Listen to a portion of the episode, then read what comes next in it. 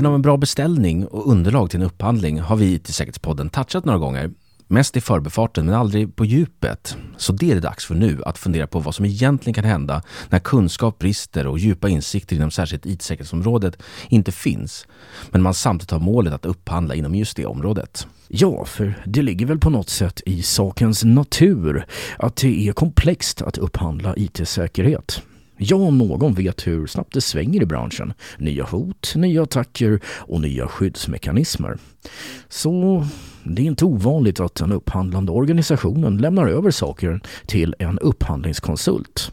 Och några som verkligen vet hur man tänker kring detta är Per Rapp och Thomas Sevele. Ja, Thomas och Per arbetar på Ekenea som upphandlingskonsulter och driver något som de kallar IT-forum.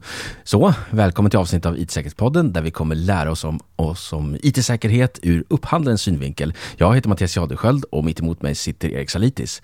Välkommen till IT-säkerhetspodden som idag är ett samarbetsavsnitt med Ekenea. Välkommen! Tack! Tack!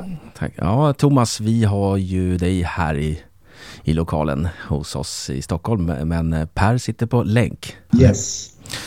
Stämmer inledningen som vi hade? Eh, stämmer det? Ja, för min del tycker jag att det träffar rätt. Mm. Absolut, det gör jag. Speciellt det här med snabba förändringar och eh, faktiskt lite brist på kunskap både hos, hos våra kunder och även hos oss konsulter. Mm. Men innan vi kommer in på lite vad ni gör och eh, i synnerhet kanske säkerhetsarbete så tänkte jag så här, för, det är många av våra lyssnare som kanske pluggar fortfarande på yrkeshögskolor och sådär. Kanske, kanske precis har börjat på sitt första jobb inom IT. Så vi behöver landa i begreppen helt enkelt. Vad är en upphandling?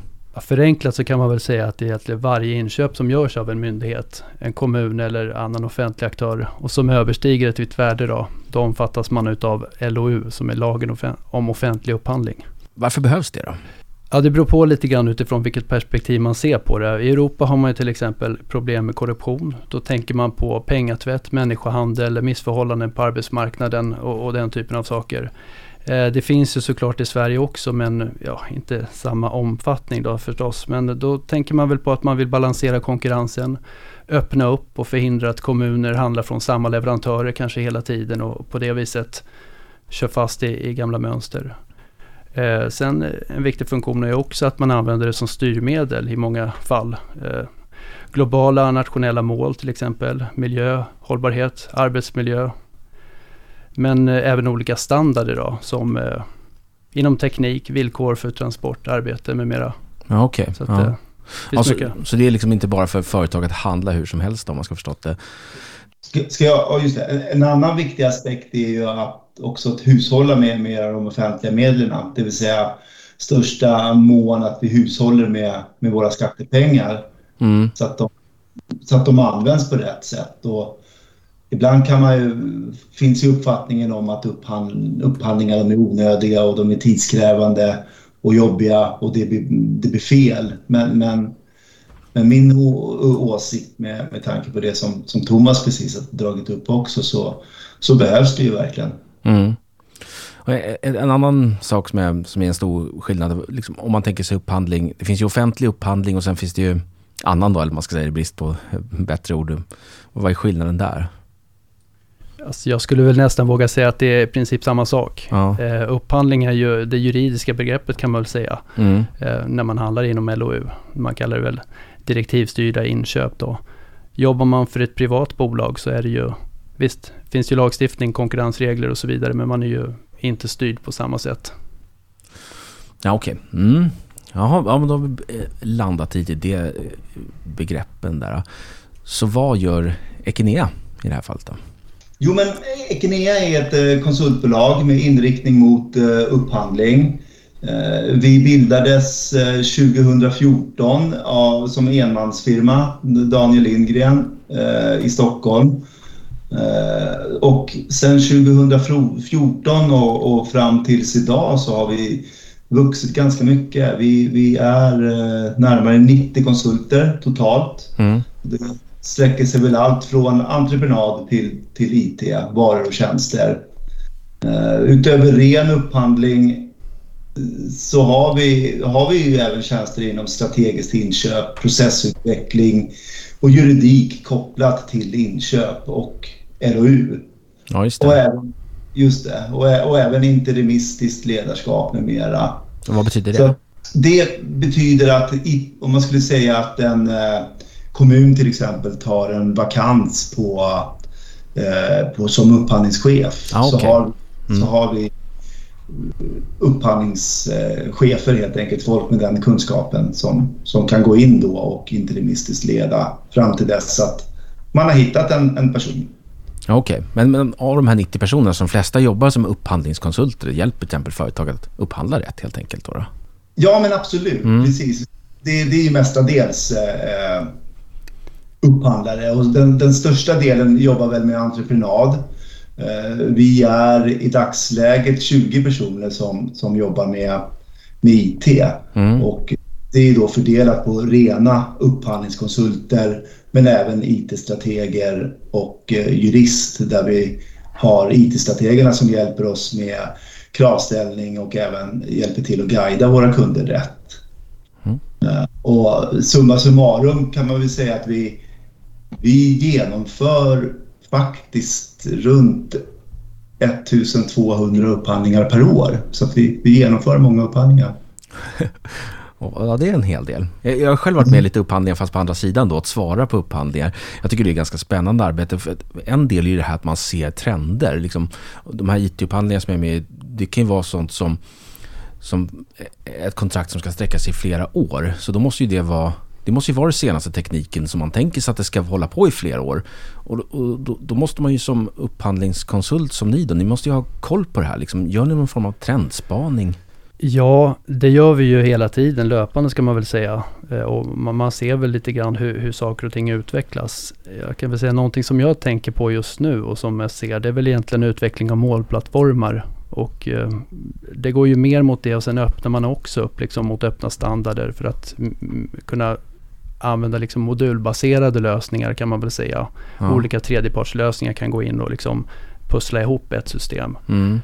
Det är väl mer kanske privata företag och kommunalt ägda bolag som liksom har vågat sig in lite grann. Där kommunerna de avvaktar väl lite grann för att se hur det står till med Schrems och GDPR och Ja, sådana bitar. Mm. Men eh, det tror jag kommer absolut. Ja. Eh, och det kommer väl till kanske senare, ni kanske har ett exempel på just det här med, med GDPR och, och de delarna. Men jag tänkte, mm, vi pratade lite inledningsvis där också om, om komplexiteten. Är det, är det därför det behövs upphandlingskonsulter?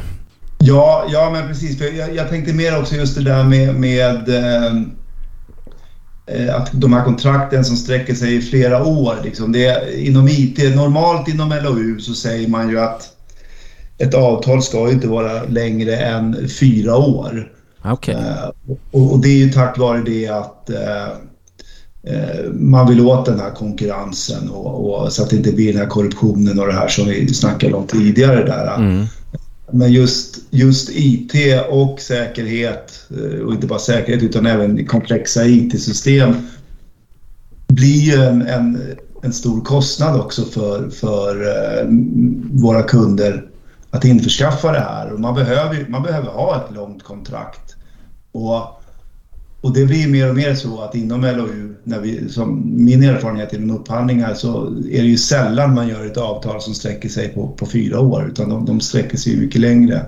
Och då är det ju väldigt viktigt med den här trendspaningen, dels innan upphandlingen, när man sitter i sin behovsanalys och sin, och, och sin kravställning och då försöka få över det så att man får in i avtalet att hur kan vi tillsammans med vår tilltänkta leverantör följa marknaden? Ja, just det. För på, på, även på tre, fyra år händer, kan det hända mycket, i alla fall i IT-branschen. Ja, ja, ja men precis. Och, och det är ju liksom ett förarbete och en kravställning innan en upphandling kan ju ta två år bara det. Och på, på de åren in, måste man kanske byta inriktning innan man går ut med upphandlingen helt enkelt för att det, Mm. det finns så pass det, är en sån stor förändring. Liksom. Ja, eh, vi nämnde lite i början också, ni har ett IT-forum också. Kan ni berätta lite om det? Ja, men precis. Ja, men jag är ju lite pappa till det Mhm. IT-forumet som vi eh, startade upp för cirka tre år sedan. Gjorde vi det. Eh, och, det och det är ju det är ganska helt okomplicerat egentligen. Vi, vi, det är vi IT- IT-upphandlare som vi, vi träffas månadsvis eh, digitalt i den mån som, som vi kan. Där vi då pratar just allt inom, inom IT. Vi delar nyheter och bollar frågor och sådär. Eh, eh, Ekenea, vi, vi har ju konsulter spridda över hela Sverige och, och eh, där mycket av vårt arbete faktiskt även innan den här covid-pandemin eh, bedrivs hemifrån. Eh, så forumet är ju inte bara tänkt för just utveckling och, och kompetenshöjning utan även för oss att, att, skapa oss en gemenskap mellan oss, eh, oss IT-upphandlare. Just det. Och vi snackade ju tidigare där om trendspaning och sådär och forumet är tänkt att fungera som en trendspaning och en typ av marknadsundersökning så att när vi kommer ut till våra kunder så ska ju vi vi ska ju ligga i, i framkant liksom för att det är därför de plockar in oss konsulter för att de vill ha vår kunskap och vår expertis. Just det. det vi försöker göra då är ju att hitta vad som ligger på tapeten och vad, vad som är, är, är, viktigt för oss konsulter att, att, ha en bra grund när vi kommer ut till kunderna. Mm. Så, så, man kan tänka, så man kan tänka sig att de erfarenheterna som någon konsult får runt om i Sverige sprider sig då till andra via de här IT-forumen då. Så att det man lär sig i en upphandling sprider sig till de andra då? Ja, precis. Vi, mm. vi har erfarenhetsutbyte där och, och, senast idag hade vi IT-forum och, och, det kommer in frågor. Skulle vi kunna lyfta det här? Och, och då sitter det 20 personer där som har, vi har ju allt från juniora konsulter till, till eh, riktiga gamla stötar höll jag på att säga som, som, som, som verkligen bra, som kan det här med IT. Seniora upphandlare kallar man det väl för. Mm. Vi, vi, får fortfarande frågor från våra kunder om det, om det, om det är OK att prata med leverantörer när man är en offentlig myndighet. Och det är ju självklart, men och, och, och den, den eh, trenden kommer nog mer och mer också just det där med att man måste lära sig av leverantörerna. Det, det är ju att hålla sig ajour med, med marknaden. Det, det är mm. viktigt. Eh, arbets och referensgrupper var någonting som du Thomas nämnde när vi hade lite research innan det här. Vad är det för någonting? Ja, det är väl upphandlarspråk egentligen. Ja. Eh, men eh, en projektgrupp kan man väl säga. En grupp av intressenter som beställarna då får ta fram ofta. Sen kan väl vi som upphandlare då ha lite åsikter och önskemål om det förstås. Men jag skrev upp här, en ideal sammansättning hos en grupp kan ju vara till exempel att jag har en intern delprojektledare som jag kan arbeta gentemot. Eh, man har kanske en sakkunnig hos IT, titta på infrastruktur, säkerhet och sådär. Eh, en sakkunnig med verksamhetsperspektiv, eh, förvaltningsövergripande då, som kan få snabba beslut och sådär. Och även en operativ användare utav det som ska upphandlas, alltså en systemanvändare. Det är mm. ju nästan det viktigaste egentligen om man tittar på vad det faktiskt är man behöver. Ja, just det. Så att, uh, är det ofta det är så eller slarvar folk med att ta fram referens, rätt referensgrupp? Ja, det är väl lite grann så här mån av resurser och vem mm. som hinner vara med på vilket projekt och så vidare. Så vidare. Men ofta brukar det lösa sig sådär att man får väl förklara lite grann att den här inputen behöver jag och då får man väl kanske bolla fram någon då som, som har det. Ja, just det. Ja, Eh, Okej, okay, då går vi in lite på säkerhetsområdet. Jag tänkte att upphandla säkerhet då. Eh, så om vi leker lite med tanken då att ett företag ska upphandla just IT-säkerhet. Hur går det till? Vad var det första ni gör liksom? Eh, bra fråga.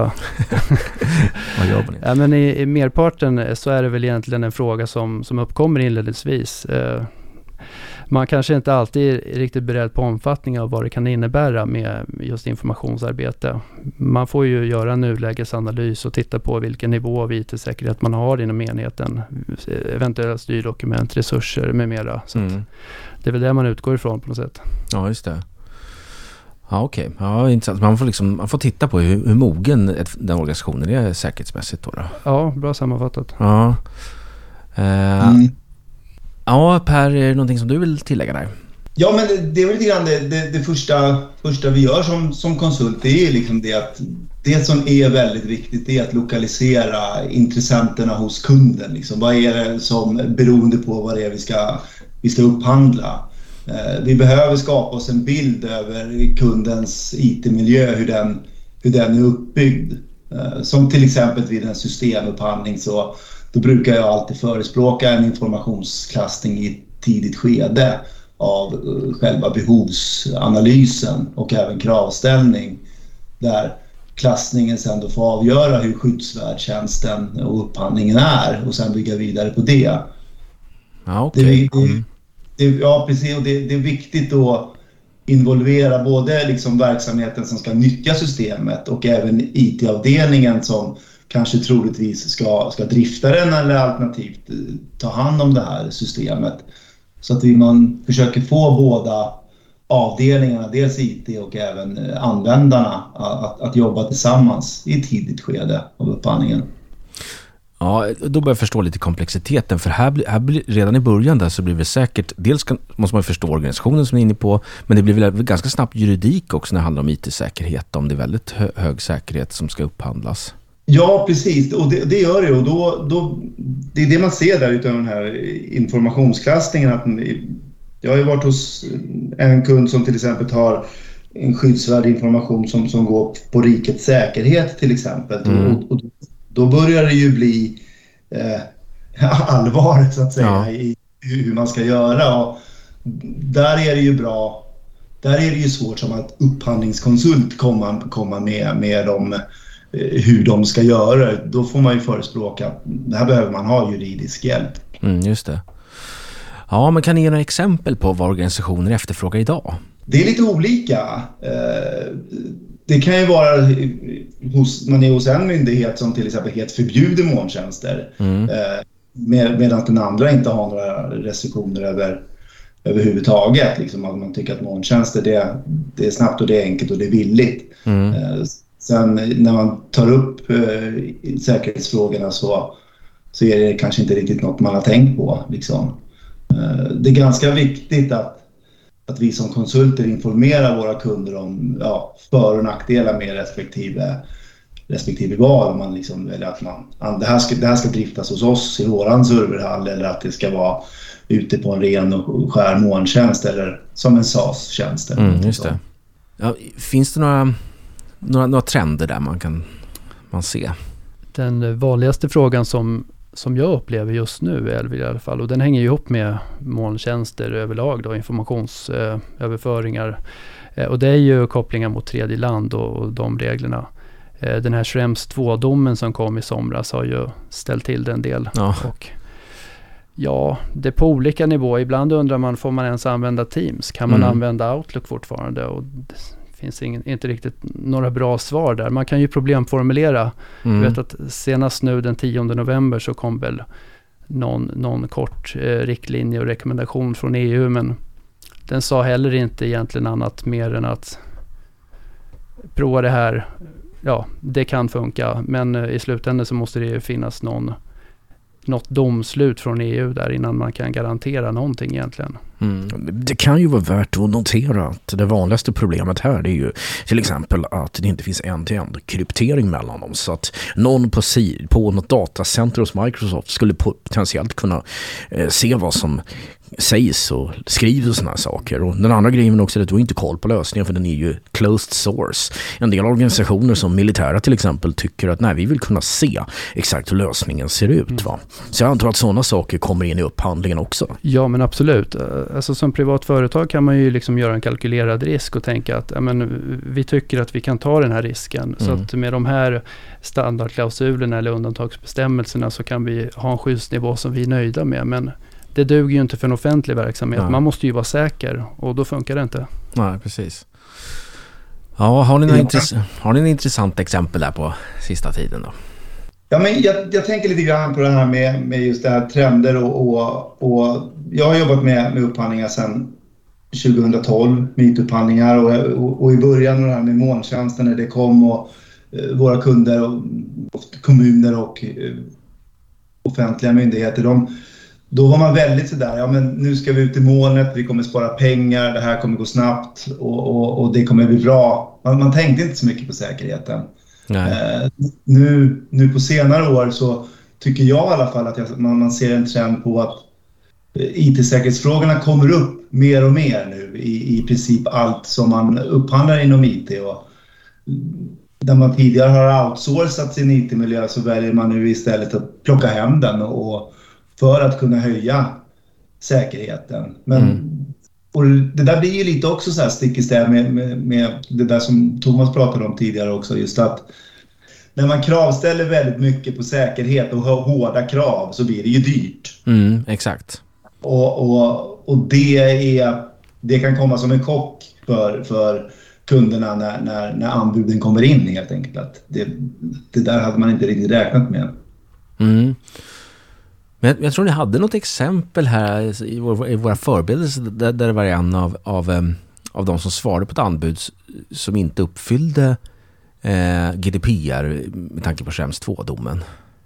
Eh, ja, det var jag som hade ett exempel. Mm. Jag hade en upphandling som jag gjorde i våras då, som blev överprövad. Eh, och då blev den ju överprövad på att man tyckte vi hade ställt ett krav där vi hade begränsat informationsflödena då till att det skulle hanteras inom EU.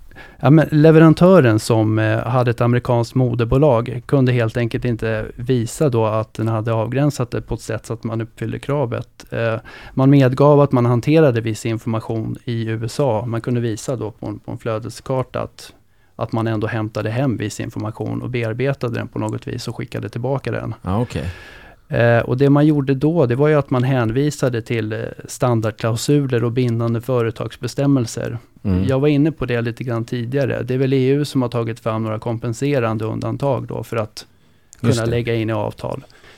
Kan slags utökade GDPR pubavtalsklausuler då kan man väl säga. Mm. Eh, men som vi var inne på tidigare, då, det är ingen garanti för att de här fungerar, utan det är från enskilt fall så måste varje sådant avtal prövas i domstol innan man kan säga någonting om det. Ja, just det. Ja, vi hade ju för något halvår sedan, jag är lite dåligt med tiden här, men vi hade ju en advokat här på, eh, som pratade just om de här standardklausulerna, att de, är, ja, de får man väl pröva. Mm. Så det, blir, det är knepigt. Ja. Ja, ehm...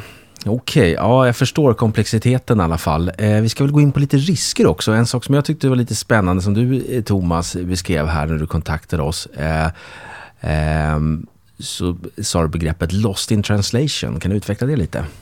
Ja, alltså formuleringen kom väl lite spontant kan man säga. men, men eh, jag tycker ändå den träffar rätt. Jag känner väl att det, det, finns många intressenter i det här. Dels så har man ju oss som upphandlare som sitter lite grann mitt emellan då.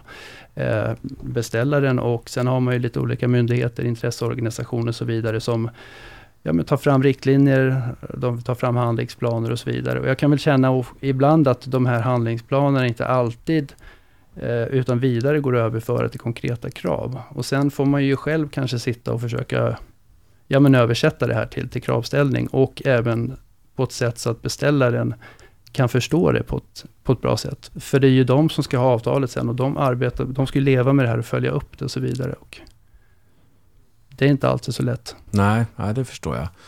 Ja, men finns det några risker när man upphandlar säkerhet? Ja, men det, det gör det ju. Det, det, för att upprätthålla ett kontinuerligt eh, IT-säkerhetsskydd över tid så, så är det ju viktigt att, att hela tiden anpassa det efter den förändliga IT-hotbilden som finns. Det man måste ta höjd för i en upphandling och gärna kravställa på både analysverktyg och, och samverkan samt att leverantören måste arbeta aktivt med, med, med dessa frågor. Mm. Och, och, samtidigt så måste ju också kunden ha en eh, beställarkompetens inom området så att man kontinuerligt eh, kan arbeta aktivt med alla säkerhetsskydd tillsammans med, med leverantören. Och det är viktigt att få in i avtalen, att, att man jobbar tillsammans beställaren måste också ha kunskap om och förstå frågorna för att kunna diskutera de olika lösningsalternativen med, med leverantören kring, kring olika vägval och, skyddsnivåer. Ja, just det. Som, som, som, som liksom, man kan inte bara kontakta en upphandlare och säga hej, jag vill ha lite säkerhet. Och så, man, man måste ju veta lite också då. Måste... Ja. Mm. ja, ja, men precis. Och där är ju liksom våra kunder som, som jag kan tycka de, det är skillnad på mogningsgrad. Liksom, ja, just det. Eh, och, och, så är det ju. Liksom. Eh, sen, sen måste man ju också räkna med att eh, kompetensutveckla och även informera verksamheten på, på en lagom begriplig nivå om, om varför man inför vissa, vissa IT-skydd. Att öka medvetenheten om, om IT-hotbilden för att skapa förståelse för begränsningar. Jag menar, man kan ju tycka att det är eh, som, som arbetare att man kan tycka att det är väldigt jobbigt med att man varje månad måste byta lösenord i, eh, i sin telefon och så tycker man att IT är, är jättedumma som gör det på det sättet. Mm. Ja. Utöka medvetenheten även hos, hos de som nyttjar själva ITn. Ett bra exempel på det kan ju faktiskt vara, ta informationsklassning som du nämnde tidigare Per. Jag tänker på SKL då, nu, SKR heter de ju nu, men de har ju en, ett informationsklassningssystem som heter Klassa, som för övrigt är väldigt bra. Eh, mm. Men, men där kan man ju liksom göra någon riskanalys, man kan skriva in sina olika ja, ska man säga, säkerhetsval kan man väl nästan säga. Och så får man det som, som något slags batteri utav krav.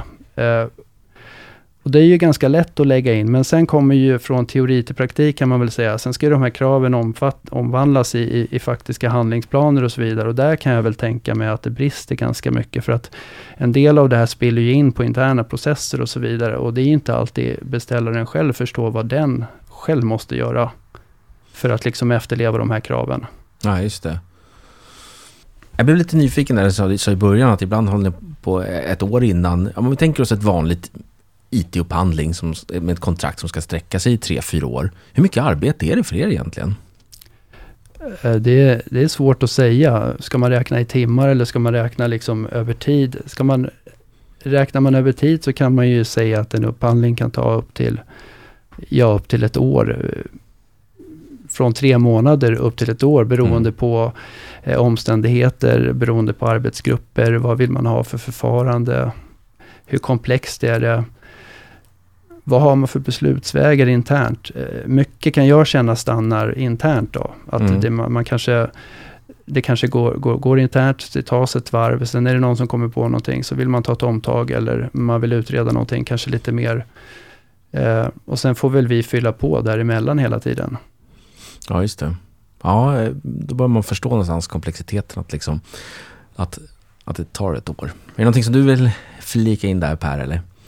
Nej, det, det, är så som, som, som Thomas säger och, mm. och det är ju liksom, mycket, mycket, mycket av, av uh, tiden kan ju också gå att just att, att det kan vara långa beslutsvägar hos våra kunder. Det beror på vilken, om man är på en stor myndighet till exempel uh, som ska gå, gås igenom. Och, men jag har gjort en, en IT-driftupphandling som är ganska stor. Den gjorde vi på tre månader. Men då satt vi konstant 100 procent i tre månader och, och jobbade liksom. Mm. Det, blir, det där beror ju helt och hållet på men eh, samtidigt har jag gjort andra upphandlingar som har tagit två år innan man har annonserat dem. Så det där är ju helt och hållet beroende på komplexiteten i, i själva upphandlingen. Mm, just det. Jo, det var en sak jag, jag, fastnade på som jag tyckte var spännande som du skrev eh, till mig Thomas om. Det var det här att det är stort fokus på hållbarhet. Kan du berätta lite om det? Ja, men eh, hållbarhet är alltid viktigt och särskilt om man ser på det utifrån det här styrmedelsperspektivet. Då. Eh, för oss som håller på med IT så är det ju TCO Certified någonting som är intressant. Eh, sen finns det ju förstås andra saker också. Men eh, det är en global hållbarhetscertifiering för IT-produkter främst. Då. Till exempel bärbara datorer, smartphones, bildskärmar med mera. Jo, man känner igen loggan där på något sätt. Ja. Ja, det var ju som på 90-talet, för då var väl det ett svar på den här allmänna oron att man skulle ta skada av att sitta framför skärmar och sådana saker. Ja. ja, TCO tycker jag är ett bra exempel på ett område där man faktiskt ganska enkelt och tydligt kan omsätta krav och mål i, i praktiken då. Eh, genom att man kan göra dem mätbara. Eh, mm. nivåer och krav avseende IT-produkter och så vidare kan man även koppla direkt till effektmål då enligt Agenda 2030. Eh, det är ju den här stora eh, klimatorganisationen kan man väl säga, eller som är det FN som har tagit fram den tror jag. Mm. Just det. Ja, men det, det, är ganska intressant för då, då börjar man med, med, med, deras ramverk och sen kan det då leda till detaljer i, i IT-system eller IT-säkerhet med för den delen då, då. Ja, de arbetar ju brett, mm. eh, liksom internationellt och, och, och, tar ju fram ramverk och de siktar ju främst in, in sig på tillverkare och, och liksom går ner i leden och tittar på eh, vart kommer de här mineralerna ifrån till, till, mm. till datorerna, hur, hur återvinns de och vad finns det för arbetsvillkor och så vidare. Så att det vi gör, det, det är väl att vi ställer krav på att svensk eller svenska eller nationella återförsäljare i sin tur då handlar från eh, tillverkare som, som har de här certifieringarna. Mm, just det. Ja, men vad bra då. Det känns som vi har landat lite i det här. Alltså. Men eh, vad händer härnäst då för dig då, Thomas? Eh, för min del blir det väl modulbaserade plattformar. Jag har ju såklart vanliga systemupphandlingar också, men jag har ett eller två projekt där som, som är på gång och det ska bli jätteroligt att ta tag i det. Mm. Ja, spännande. Och Per? Ja, vad som händer härnäst? Jag, jag håller på, jag sitter i en ganska stor upphandling just nu om eh, gällande IT-drift åt en myndighet som, som är väldigt eh, intressant faktiskt. Så där håller vi på väldigt just med, med IT-säkerheten och, och, och, GDPR. Eh, så, så den, är, den är spännande, men den kan jag ju tyvärr inte berätta så mycket om. Eh, i och med att vi är fortfarande i kravställarfas då, då är det sekretessområde så då får man inte säga så mycket. Men en, en spännande IT-driftupphandling. Eh, sen är det också ja, som, det är system och det är telefoni och lite sådana saker. Ja, okay. Alltså så den upphandlingen är inte ute än hos... Nej, precis. Den, ah, ja. den, är, den är lite hemlig. Ah, Okej, okay. men när den kommer ut kanske vi hörs igen då helt enkelt. Om jag, ska, ja, om jag får vara med och svara på den. Eller vi på Nordlo. Ja. Ehm, vad bra. Tack så jättemycket att ni vill vara med. Tack för att vi fick komma.